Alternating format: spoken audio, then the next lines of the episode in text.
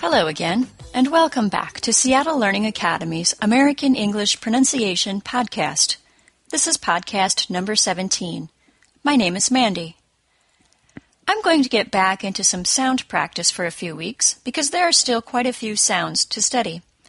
Since it's been a few weeks, I'll review a little bit of the vocabulary from earlier sound podcasts. Today we are going to study the voiced unvoiced fricative consonant pair, the SH sound and ZH sound. Most students are well aware of the SH sound, the first sound in the words she and show. The ZH sound is a less common sound. It sounds like zh and is in the words usual and casual. We'll have a practice sentence for these sounds today. It is Vision is usually measured with special machines. I'll come back to that sentence later. The SH sound and ZH sound are fricatives.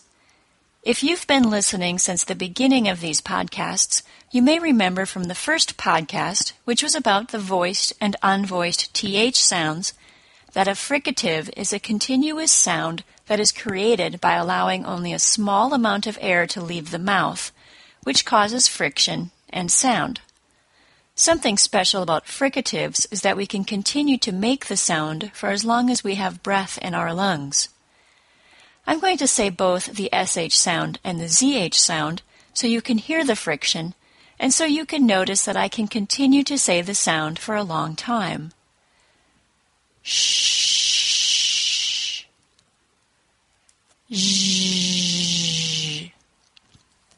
Another special thing about the SH sound and ZH sound is that they are a voiced unvoiced pair. We've studied three sets of voiced and unvoiced pairs so far the voiced unvoiced TH sounds, the S sound and Z sound in episode 2, and the S sound and Z sound in episode 3. We use our vocal folds for the voiced sounds, and we can feel the vibration in our throat. The unvoiced counterpart is said almost identically, except we do not use our vocal folds.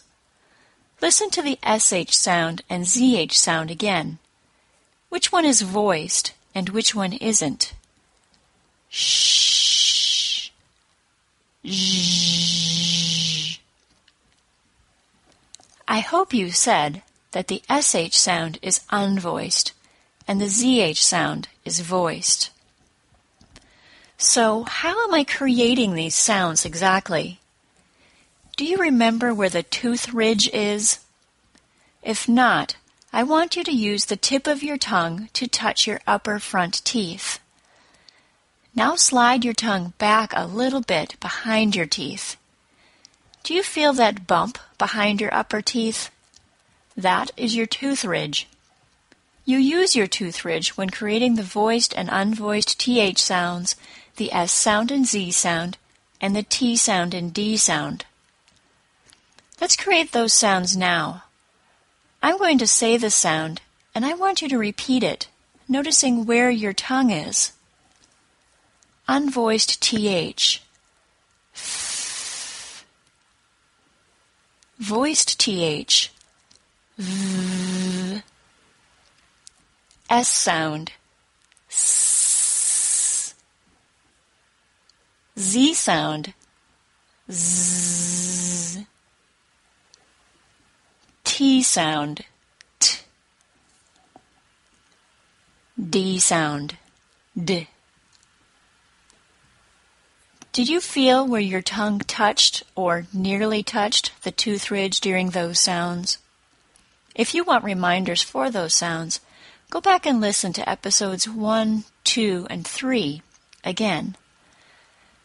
Now let's get back to the SH sound and ZH sound. To create the SH sound and ZH sound, we make our lips rounded and place the tip of our tongue near the back of the tooth ridge and push air out. The ZH sound is the same, except we also use our vocal folds and cause a vibration at the same time. Korean speakers in particular have a lot of trouble with these two sounds. I often hear Korean students place the tip of their tongue too far back in the mouth, too close to the roof of the mouth. It is a subtle difference in sound, but try to keep the tip of the tongue right at the back of the tooth ridge, not behind the tooth ridge. Repeat the sounds after me. Shh. Zzz.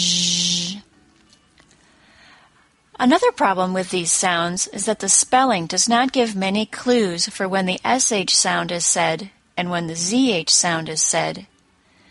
It is another set of sounds that needs to be memorized or looked up in the dictionary if you aren't certain which sound to use. Let's practice some words for both of these sounds. SH sound. Shh. She. Shoe. Fish. Crash. Special emotion. ZH sound. Zh. Massage. Pleasure. Usual. Leisure. Version. I'd also like to note that the ZH sound almost never occurs at the beginning of a word. Here's a practice sentence to help you remember these sounds. Please repeat after me. Vision is usually measured with special machines. Let's repeat that again. Vision is usually measured with special machines. I'll have a link to the word list practice for these sounds and an audio of just the practice sentence along with the transcripts for this episode. You can find free word lists and transcripts at www.pronuncian.com.